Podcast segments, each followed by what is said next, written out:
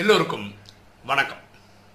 இன்னைக்கு நம்ம பார்க்கக்கூடிய subject power of self talk part two யார் பார்ட் ஒன் நேற்று போட்ட வீடியோ பார்க்கலையோ தயவு செய்து பார்த்துட்டு வாங்க ரொம்ப யூஸ்ஃபுல்லாக இருக்கும். நம்ம நேற்று வீடியோல தான் சொன்னோம். செல்ஃப் டாக்ன்றது நம்ம நமக்குள்ளே பேசிக்கிறது. அப்போ நம்மளை பற்றி நம்மளே பாசிட்டிவாக பேசும்போது நம்மளை பற்றின ஒரு செல்ஃப் இமேஜ் பாசிட்டிவாக நமக்குள்ள ரெக்கார்ட் ஆகுது.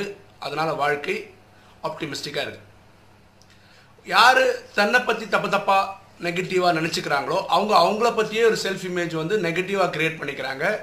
அவங்களுக்கு லைஃபு பெசிமிஸ்டிக்காக இருக்குது நெகட்டிவாக இருக்குது நேற்று வீடியோவில் நிறைய எக்ஸாம்பிள் பார்த்தோம். இதை பற்றி நிறைய எக்ஸாம்பிள்ஸ் கொடுக்க முடியும். நேற்று சொல்லாத சில எக்ஸாம்பிள்ஸ் இந்த வீடியோவில் சொல்லுவோம். ஓகேவா ஜான் முரே அப்படின்னு ஒரு கோச் ஸ்போர்ட்ஸ் கோச்சு ஃப்ளாரிடாவில் இருந்தார். அவர் நிறைய ஸ்போர்ட்ஸ்மேன்ஸாக உருவாக்குனார். அப்போ அவர் சொல்கிற ஒரு விஷயம் என்னென்னா அவர் ஆக்சுவலாக டென்னிஸ்க்கு கோச்சு இப்போ டென்னிஸ் கோர்ட் இருக்குல்ல அதை ஃபஸ்ட்டு மனசில் கொண்டு வந்துடணுன்றார் அப்போது ஒரு பாலை தூக்கி போட்டு அந்த ராக்கெட்டில் அடிக்கிறாங்கல்ல கரெக்டாக இந்த பர்டிகுலர் ஏரியாவில் அந்த பால் பிச்சாகி போகணும். நெட்டில் படக்கூடாது அது உள்ளே படணும் ஆனால் அந்த குறிப்பிட்ட ஏரியாக்குள்ளே படணும். அதாவது விளையாடுறவங்களுக்கு வந்து இந்த கை கரெக்டாக போகணும் பால் கரெக்டாக தூக்கி போடணும் கரெக்டாக ஸ்மாஷ் அடிக்கணும் நல்லா பவர்ஃபுல்லாக அடிக்கணும். ஆனால் அடிக்கிற ஷாட் அந்த நெட்டுக்கு மேலே போகணும் கரெக்டாக இருக்கிற ஏரியாக்குள்ளே பிச் ஆகணும். ஸோ நிறைய கோஆர்டினேஷன் இருக்கணும். ஹேண்டு ஐ கோஆர்டினேஷன்லாம் இருந்தால் தான் அந்த பர்ஃபெக்டாக அடிக்க முடியும். அப்போது இதை பர்ஃபெக்டாக பண்ணுறதுக்கு அந்த பிச்சை அந்த இடத்த முன்னாடியே படம் மாதிரி வ- வரைச்சி வச்சுக்கணும் மனசுக்குள்ள. இதுதான் அவர் எடுக்கிற ஃபஸ்ட்டு கிளாஸாக அதனால நிறைய பிளேயர்ஸ் ஃபஸ்ட்டு அந்த மாதிரி இந்த இடம் இருக்குது நான் ஒரு பிளேயர் பால் இருக்குது ராக்கெட் இருக்குது நான் இப்படி அடிப்பேன் கரெக்டாக நெட்டுக்கு மேலே போகும் இவ்வளோ ஸ்பீடில் போகும் கரெக்டாக இந்த இடத்துல பிச்சாகவும் அவ்வளோ பர்ஃபெக்டாக பண்ண முடிஞ்சிடும். ஸோ நம்மளும் ஒரு செயல் செய்கிறதுக்கு முன்னாடி ரொம்ப ஈஸியாக அந்த செயல் முடிக்கிறதுக்கு அதில் பார்த்தீங்கன்னா இமேஜை ஃபஸ்ட்டு க்ரியேட் பண்ணிட்டா ஆள் மனசில் இது ரெக்கார்ட் ஆகிடும் ஸோ எப்போ தேவையோ அந்த ஆள் மனசில் இருக்கிற இமேஜ் வந்து நமக்கு வந்து ரொம்ப ஈஸியாக இருக்கிறது நம்ம வேலையை. ஓகேவா இனி ஒரு சம்பவம் பார்ப்போமே.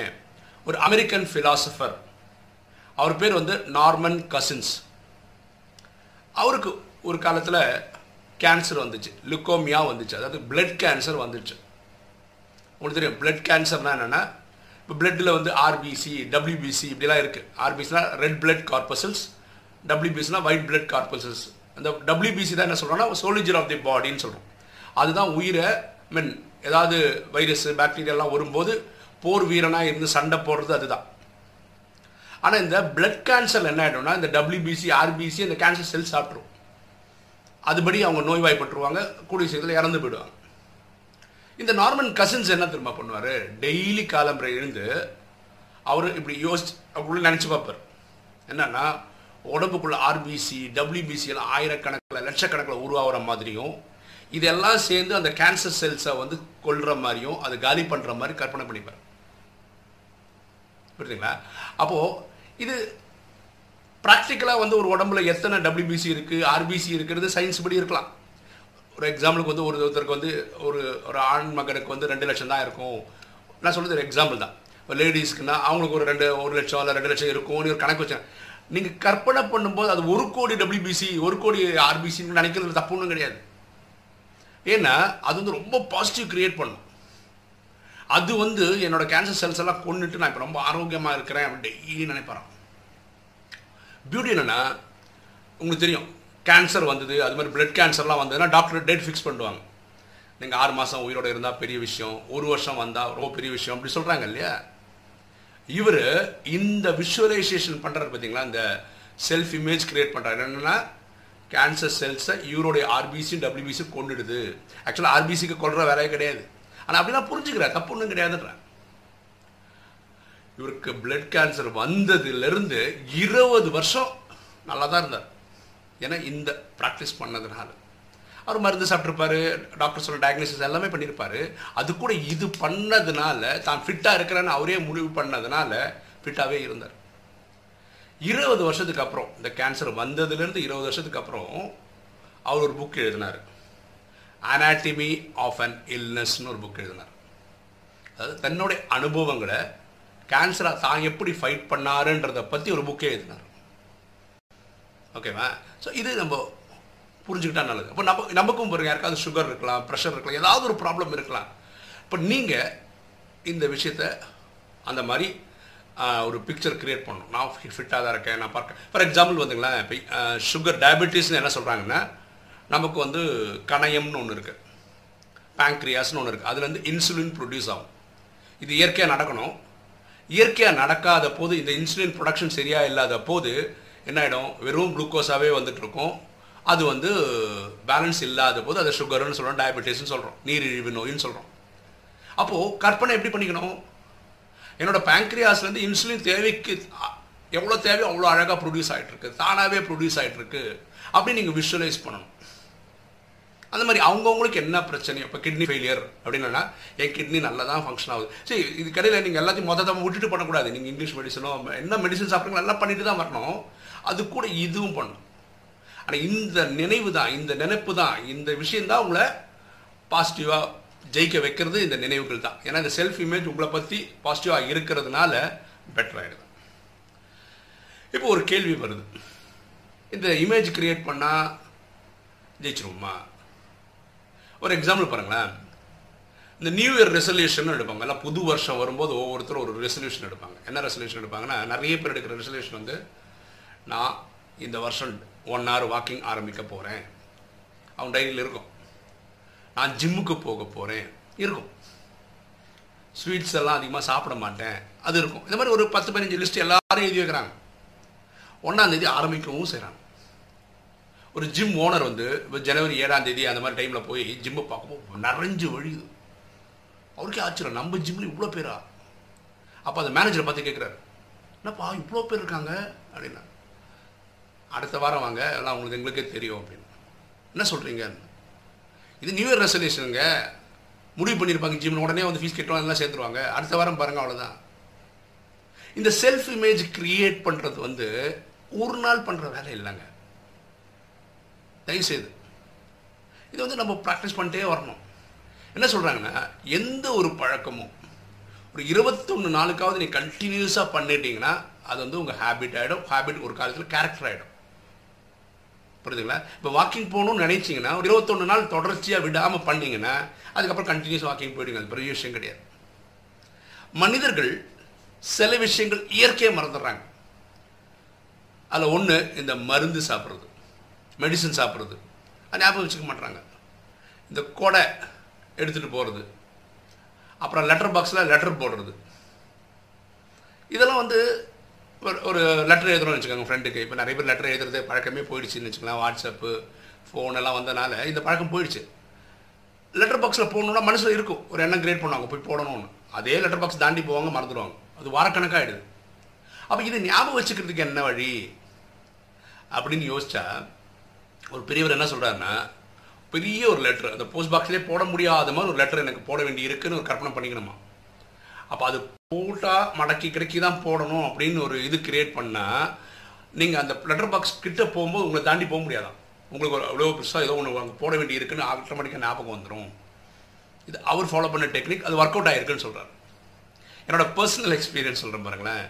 எனக்கு கல்யாணத்துக்கு முன்னாடி எங்கள் அக்காவுக்கு கல்யாணம் ஆயிடுச்சு அந்த டைமில் எங்கள் வீட்டில் நான் அப்பா அம்மா என் தம்பி நாலு பேர் தான் இருந்தோம். ஒரு நாள் எங்கள் வீட்டுக்கு கொடை காணும் நான் எங்கே போனாலும் சரி கொடை இல்லாமல் போயிடுவேன். ஓகேவா ஏன்னா மறந்து வச்சுட்டு வந்துடுவோம் காணாமல் போயிடும். எதுக்கு இது? மழை நனைஞ்சா கூட பரவாயில்ல அப்பா அம்மா எடுத்துட்டு வாங்க வேணான்னு சொல்லி கொண்டு போகிறதே கிடையாது. அது தொலைஞ்சு போனான் அது காணா இல்லை வீட்டில் எங்கள் அப் எங்கள் அம்மா எங்கள் அப்பாவை பிடிச்சி திட்டு திட்டு திட்டுறாங்க. நீங்கள் தான் எங்கே கொண்டு விட்டுட்டு இருந்தீங்க உங்களுக்கு ஞாபக சக்தி இல்லை அப்படி இப்படி திட்டாங்க என் தம்பியும் பிடிச்சி பயங்கரமாக திட்டினாங்க. எங்கள் அம்மா எனக்கு கேட்கவே இல்லை. ஏன்னா நான் அந்த மாதிரி எடுத்துகிட்டு போகிற பழக்கமே இல்லை. ஓகேவா ஒரு நாள் என்ன ஆச்சுன்னா எங்கள் அக்கா பொண்ணு இன்றைக்கி அவள் கல்யாணம் அவளுக்கு ஒரு குழந்தை இருக்குது அவள் ஒரு ஃபஸ்ட் ஸ்டாண்டர்ட் செகண்ட் ஸ்டாண்டர்ட் இருக்கும்போது என்கிட்ட வந்து மாமா இந்த குடைன்னு சொல்கிறாங்கல்ல அதுக்கு என்ன மாமா ஸ்பெல்லிங்குன்னு தமிழில் எப்படி எழுதுறதுன்னு? டக்குன்னு ஒரு பேனா எடுத்தேன். எங்கே எழுதுறதுக்கு பேப்பர் இல்லாத கையில் கிறுக்கி இதான் குடை அப்படின்னு ஸ்பெல்லிங் எழுதி கொடுத்தேன். அவளும் போயிட்டான். நான் என் ஃப்ரெண்டு வீட்டுக்கு போனேன். ஃப்ரெண்டு வீட்டுக்கு போகும்போது இந்த கையில் எழுதியிருக்குல்ல அதை பார்த்துட்டு அவன் என்னடா கையிலலாம் கிறுக்கி வைக்கிறேன் இந்த வயசில் கையில் குழந்தை மாதிரி கிறுக்கிறியான்னு? அப்போ சும்மா சொன்னேன் இந்த மாதிரி குழந்த அக்கா பொண்ணு வந்து குடைக்கு ஸ்பெல்லிங் கேட்டா அது என்ன தமிழ் அப்படி எழுதுனாங்க அப்போ சொல்கிறான் டேய் கொஞ்ச நாள் முன்னாடி வரும்போது உங்கள் வீட்டு குடை விட்டு போயிட்டடா. இந்தடா அப்படி நான் ஞாபகம் இப்போ நீ சொன்ன தான் ஞாபகம் வருது. நானும் ஞாபகம் வச்சுன்னு தரேன் இந்த குடைன்றது அவ்வளோ சீக்கிரம் மறந்துடும் இந்த கையில் எழுதி வைக்கிற பழக்கம் இருந்ததுன்னு வச்சுக்கோங்களேன். ஏன்னா எப்படியா கை இப்படி இப்படி பண்ணுவோம் டக்குன்னு இது பார்த்துருவோம் ஓ நான் முக்கியமான அப்பாயின்மெண்ட் அப்படி தான் பண்ணுவேன். ஏதாவது ரொம்ப முக்கியம் நான் மறந்துடுவேன்னு நினச்சேன்னா இந்த கையிலே எழுதி வச்சிருவோம் ஏன்னா இந்த கை நம்ம எப்படி எப்படி பார்க்கும்போது பார்த்துருவோம் ஓ இந்த ஈவெண்ட்டு கொஞ்சம் இருக்குது இல்லை இன்றைக்கி பண்ணணும்ல நினச்சி நான் பண்ணிவிடுவேன் எனக்கு இப்படி ஒரு சுவாரஸ்யமான நட சம்பவம் நடந்தது. ஸோ ஒரு விஷயம் எல்லாரும் அந்த ஹெல்த் இமேஜ் கிரியேட் பண்ணுறாங்க ஆனாலும் பண்ண மாட்டாங்க அது காரணம் வந்து இது வந்து அவ்வளோ ஆழமாக உள்ள கிரியேட் ஆகலைன்னு அர்த்தம். இருபத்தொன்று நாளுக்காவது நீங்கள் இது ஒரு ப்ராக்டிஸாக கொண்டு வந்தால் தான் அது ஒரு ஹேபிட்டாகவும் ஒரு கேரக்டராகும் வேற ஒரு எக்ஸாம்பிள் பார்க்கலாமே? ஒரு எமர்ஜென்சி வார்டில் ஒரு இருநூறு பேஷண்ட் வந்து டிஸ்சார்ஜ் பண்ணுறாங்க ஓகேவா அவங்கள நூறு பேரை வேறு மாதிரியும் இன்னும் நூறு பேர் வேறு மாதிரியும். அப்படின்னா என்னென்னா ஒரு டிஸ்சார்ஜ் பண்ணும்போது என்ன பண்ணுவாங்க? டிஸ்சார்ஜ் சம்மரின்னு ஒன்று கொடுப்பாங்க. அதுக்கப்புறம் வீட்டுக்கு போய் சாப்பிட வேண்டிய டேப்லெட் ஒரு லிஸ்ட் இருக்கும் கரெக்டாக அதுக்கு ஒரு டேப்லெட் லிஸ்ட் எழுதி கொடுத்துறாங்க காலம்பரை இந்த மாத்திரை சாப்பிட்ணும் மத்தியானம் இது சாப்பிட்ணும் சாயந்தரம் இது சாப்பிட்ணும் இது சாப்பிட்றதுக்கு முன்னாடி சாப்பிட்ணும் இது சாப்பிட்றதுக்கு பின்னாடி சாப்பிடணும் ஒரு லிஸ்ட் எழுதி கொடுப்பாங்க கரெக்டாக ஒரு நூறு பேருக்கு இந்த டிஸ்சார்ஜ் சம்மரியோட இந்த மருந்துக்கான ஸ்லிப்பு கொடுத்துருக்காங்க. அது கூட இது எப்படி சாப்பிடணும்னு ஓரலாக வாய் வழியாக சொல்லி கொடுத்துருக்காங்க. இது நூறு பேருக்கு பண்ணியிருக்காங்க. இனி ஒரு நூறு பேருக்கு என்ன பண்ணியிருக்காங்கன்னா டிஸ்சார்ஜ் சம்மரி கொடுத்துருக்காங்க. இந்த மருந்துக்கான லிஸ்ட்டு கொடுத்துட்டாங்க. இந்த வாய் வழியாக சொல்லுவாங்களே இது எப்போ எப்படி சாப்பிடணும் அது சொல்லாமல் ஒரு டிவி ப்ரோக்ராம் மாதிரி காமிச்சு அதில் யாரோ ஒருத்தர் வந்து இது இதான் மருந்து இது இப்படி தான் சாப்பிடணும். இது இந்த மருந்து இது இப்படி சாப்பிடணும். இங்கே இந்த நேரத்தில் சாப்பிடணும்னு அவர் அது வீடியோவாக எக்ஸ்பிளைன் பண்ணியிருக்காங்க. இவங்க எல்லாருமே டிஸ்சார்ஜ் ஆகி வீட்டுக்கு போயிட்டாங்க ஒவ்வொருத்தரும். ஏன்னா இது ஒரு சர்வே நடக்குது இல்லையா? ஒரு கரெக்டாக இது ஒரு பதினஞ்சாவது நாள் இந்த இருநூறு பேருக்குமே ஃபோன் போயிருக்கு. ஃபஸ்ட்டு நூறு பேருக்கு எப்படி போயிருக்கு? அவங்களுக்கு வந்து சம்மரி கொடுத்துருக்காங்க மருந்து லிஸ்ட்டு கொடுத்துருக்காங்க வாய் வழியாக சொல்லி கொடுத்துருக்காங்க இப்படி இப்படி சாப்பிட்ணும். ஒருத்தங்களுக்கு சம்மரி கொடுத்துருக்காங்க மருந்து கொடுத்துருக்காங்க வீடியோ போட்டு எக்ஸ்பிளைன் பண்ணியிருக்காங்க யாருக்கு வாய் வழி சொல்லியிருக்காங்களோ அதில் நூறு பேரில் ஆறு சதவீதம் மக்கள் தான் தான் என்னென்ன சாப்பிடணும் எப்பப்போ சாப்பிடணுன்றது ஞாபகமே வச்சுருக்காங்க. ஆனால் வீடியோ பார்த்தவங்க நாற்பத்தி மூணு சதவீதம் மக்கள் கரெக்டாக சொல்கிறாங்க இந்தந்த நிலைக்கு இந்தந்த மருந்து சாப்பிட்ணும். அப்போ என்ன சொல்ல வரோம்னா படமாக காட்டுறது மனித மனதில் ஈஸியாக பதியும். அது நல்ல ஒரு எக்ஸாம்பிள் எல்லோரும் இப்போ நான் சொன்ன பாருங்கள் ஏ ஃபார் அப்படின்னு சொன்னால் எல்லாருமே கோரஸாக சொல்லுவோம். Apple B for ball C for cat எப்படி சொல்கிறோம் இது எல்கேஜியில் படிச்சது. ஆனால் first standard second standard third standard ஞாபகம் இல்லை. எல்கேஜின்றது சின்ன குழந்த பருவம். அது ஞாபகம் இருக்கேன் ஒரு படத்தோட காமிச்சாங்க. ஏன்னா ஆப்பிள் பீனா பால் ஸோ அந்த இமேஜ் நமக்குள்ளே ரெஜிஸ்டர் ஆகிருக்கு எப்போது குட்டி பாப்பாவாக இருக்கும் போதே அப்போது ஒரு படமாக உள்ளுக்குள்ளே வாங்கிட்டோன்னா ரொம்ப யூஸ்ஃபுல்லாக இருக்கும். பாருங்களேன். அடுத்தது. இப்போது ஒரு எக்ஸாம்பிள் சொல்ல பாருங்களேன் உங்கள் அப்பா அம்மாவை நினைக்கணும். எப்படி வந்து நினைவு வருது? அவங்க ஃபோட்டோ வந்து நின்றுடுது. கரெக்டாக அது இந்த வயசில் நம்ம அப்பா அம்மா எப்படி இருக்காங்களோ அந்த ஃபோட்டோ வந்து நமக்கு மனசில் நின்றுடுது. இப்போது ஒருத்தர் வந்து அவருடைய சொந்த காரு பைக்கு இது வந்து ஒரு சினிமா ஒரு மாலுக்கு போகிறீங்கன்னு வச்சுக்கோங்களேன். அங்கே கொண்டு போய் வண்டி நிற்க வச்சுட்டு போயிட்டீங்க. மாலுக்கு போயிட்டீங்க. எல்லா வேலையும் முடிச்சு வரீங்கன்னு வச்சுக்கோங்களேன். உங்களுக்கு உங்கள் கார் வந்து ஃபார் எக்ஸாம்பிள் வச்சுக்கோங்க மாருதி ஆல்டோன்னு வச்சுக்கோங்க உங்கள் வண்டி எக்ஸாம்பிள் சொல்கிறேன் அது ஒரு குறிப்பிட்ட கலரில் இருக்குதுன்னு வச்சுக்கோங்க. இதுதான் ஞாபகம் வரும். ஓகேவா நமக்கே மறந்துடும் எந்த இங்கே வச்சோமா அங்கே வச்சோமான்னு மறந்துடும் அப்படி தேடும்போது நம்ம என்ன பண்ணுவோம் தெரியுமா? ஒரு கிளான்ஸ் வந்து மாருதி ஆல்டோவாக பார்ப்போம். நம்ம வண்டி கலர் என்ன? சப்போஸ் ஒயிட்னு வச்சு ஒயிட்டாகவே பார்த்துன்னு இருப்போம். அதாவது என்ன சொல்ல வரேன்னா அதை ஃபிக்ஸ் பண்ணதுக்கப்புறம் தான் கீழே நம்ம நம்பர் வண்டியோட நம்பர் பார்த்து ஆ இது என் வண்டி தான் அப்படின்னு புரியும். ஸோ இந்த நம்பரை வச்சு தேடுறதுக்கு பதிலாக நம்ம இமேஜ் வச்சு தான் தேடுறோம். இப்படி தான் உள்ளுக்குள்ள ப்ரோக்ராம் ஆயிருக்கு.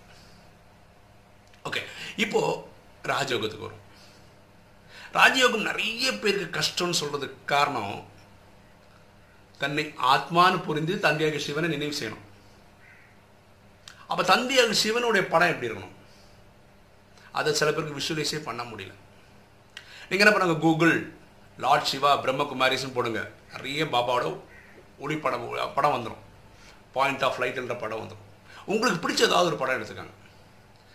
இப்படி தான் பரமாத்மா இருக்குது அது ஃபோட்டோ கூட வாங்கி வச்சுக்காங்க. ஓகேவா அதை அப்படியே உள்வாங்கிங்க. இப்படி தான் இருப்பார் கடவுள் இப்படி தான் இருப்பார் இப்படி தான் இருப்பாருன்னு நீங்கள் உள்வாங்கிட்டே இருந்தீங்கன்னா நீங்கள் யோகா பண்ணுவோம் அந்த பிக்சர் வந்துடும் அதே மாதிரி நம்ம இந்த முயற்சியெல்லாம் எதுக்கு பண்ணுறோம் சத்தியுகத்திலும் திரேதாயுகத்திலையும் ராஜாவாக வர்றதுக்கு. நீங்கள் என்ன பண்ணுங்கள் அதுக்கும் கூகுள் பண்ணுங்கள் ஏதோ கிங்கு கியூன்னு அப்படின்னு போடுங்க. ஏன்னா இதே மாதிரி பார்க்குற மாதிரி நம்ம சத்தியத்தில் இருக்க மாட்டோம். நம்ம அதிகமாக எண்பத்தி நாலு பிரிவு எடுக்கிறோம். எண்பத்தி நாலு எண்பத்தி நாலு டிஃப்ரெண்ட் டிஃப்ரெண்ட் வேஷம் தான் நம்ம போட்டுட்ருக்கோம். மனிதர் வேஷம் கூட. உங்களுக்கு பிடிச்ச ஒரு ராஜா படம் எடுத்துக்கோங்க. இந்த மாதிரி ராஜாவாக தான் நான் வரப்போகிறேன் சத்தியுகத்தில் அப்படின்னு அந்த ஃபோட்டோவை பார்த்து பார்த்து பார்த்து உள்ளுக்குள்ள ஒரு இமேஜை கிரியேட் பண்ணுங்கள் எங்கிட்ட இந்த தெய்வீக குணங்கள் தெய்வீக கலைகள் அஷ்ட சக்திகள் இருக்குது அப்படின்னு இமேஜ் பண்ணுங்கள் இமேஜின் பண்ணுங்கள் இந்த இமேஜினேஷன் பவர் இயற்கையாக பண்ணிடலாம். அப்போ அவங்களுக்கு இந்த ஃபோட்டோ தேவையில்லை தன்னை பற்றி ராஜான்ற படம் தேவையில்லை அவங்களுக்கு இயற்கை பண்ண முடியும். இயற்கையாக பண்ண முடியாதவங்களுக்கு தான் சொல்கிறேன் இதை போல ஒரு இமேஜை வச்சுக்கோங்க பார்த்துக்கோங்க உள்ளுக்குள்ளே வாங்கிக்கோங்க.